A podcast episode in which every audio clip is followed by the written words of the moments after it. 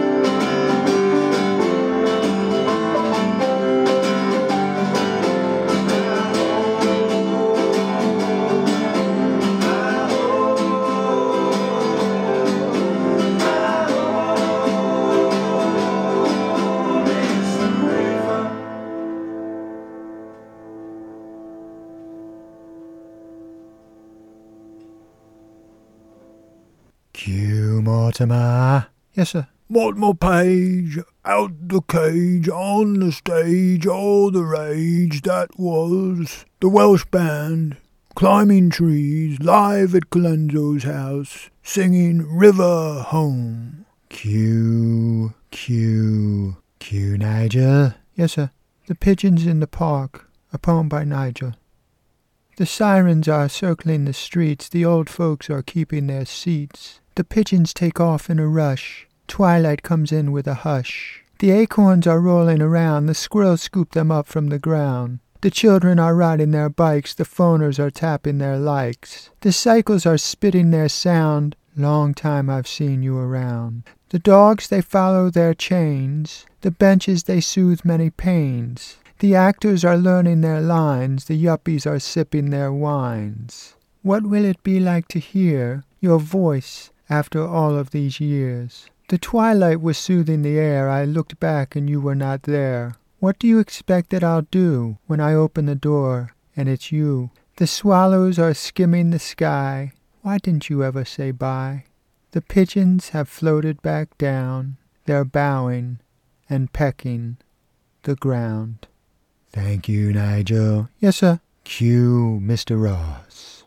How you doing, Douglas? Hey, Nigel. Doing quite well, Mr. Ross. Thank you very much for asking. Let's get right to it. Chapters 8 and 9. We begin the desertion. The three gentlemen, Goodall, Seat, and Aintree, are on their way west from Virginia. Brings up the main question of the book so far, Mr. Ross. Are they alive or are they dead? That is a good question, Douglas. I am not really sure. I just know that they are traveling. Hmm.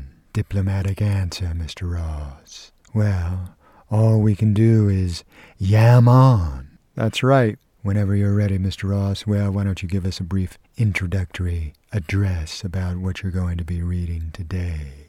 All right, today I'm going to be reading chapter 10. It's the penultimate chapter of part 1, and it takes place um, at an old woman's house in the West Virginia hills of Dolly Sods, and her name is Ma Pickett, and she is a healer. Hmm.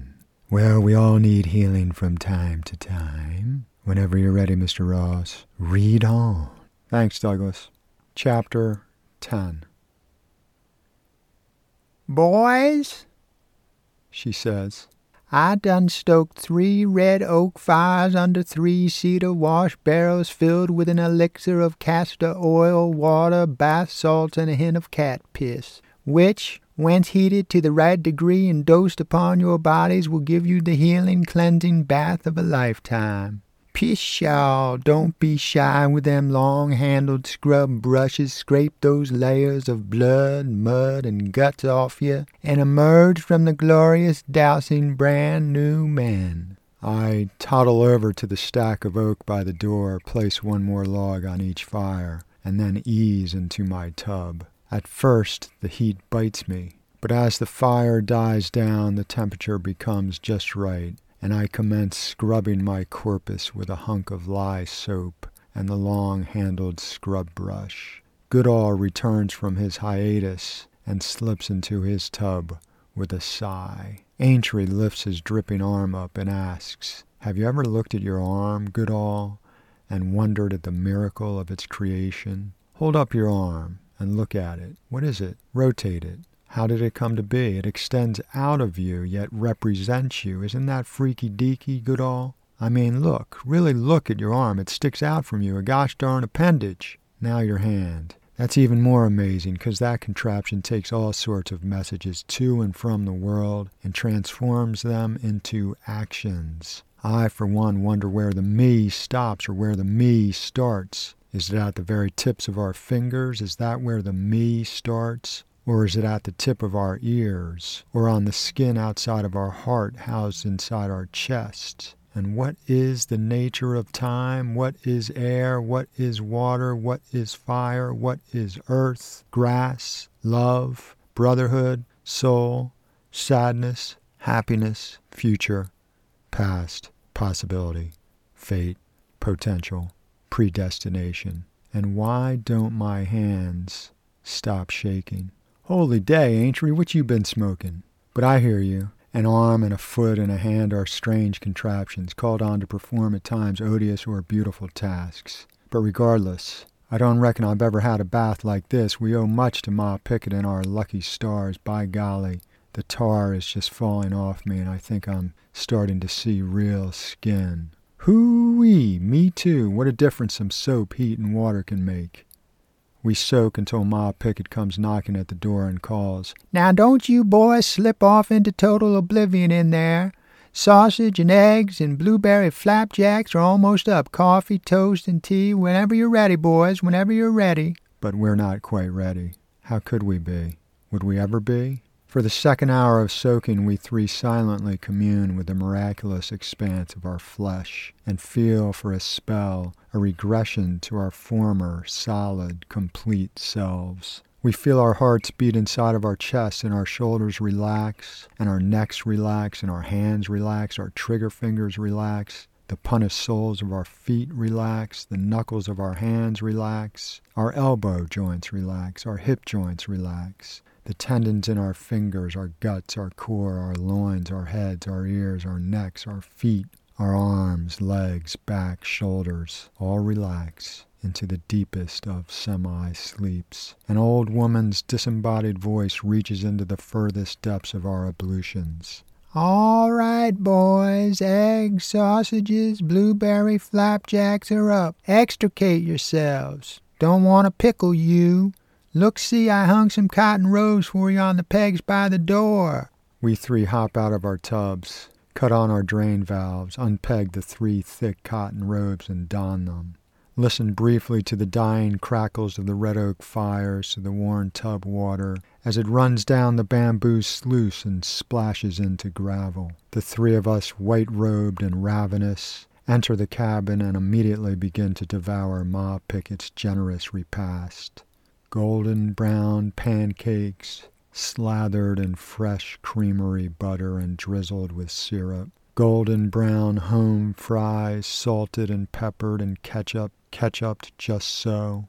Sizzling sausage hell bent on busting its casing. Salty tang of buttery grits. Huge sweating mugs of cold elderberry tea. Farm fresh eggs over easy. Their proud yellow yolks serve as genial hosts for bacon dipping. Huge sweating mugs of cold elderberry tea doused with honey.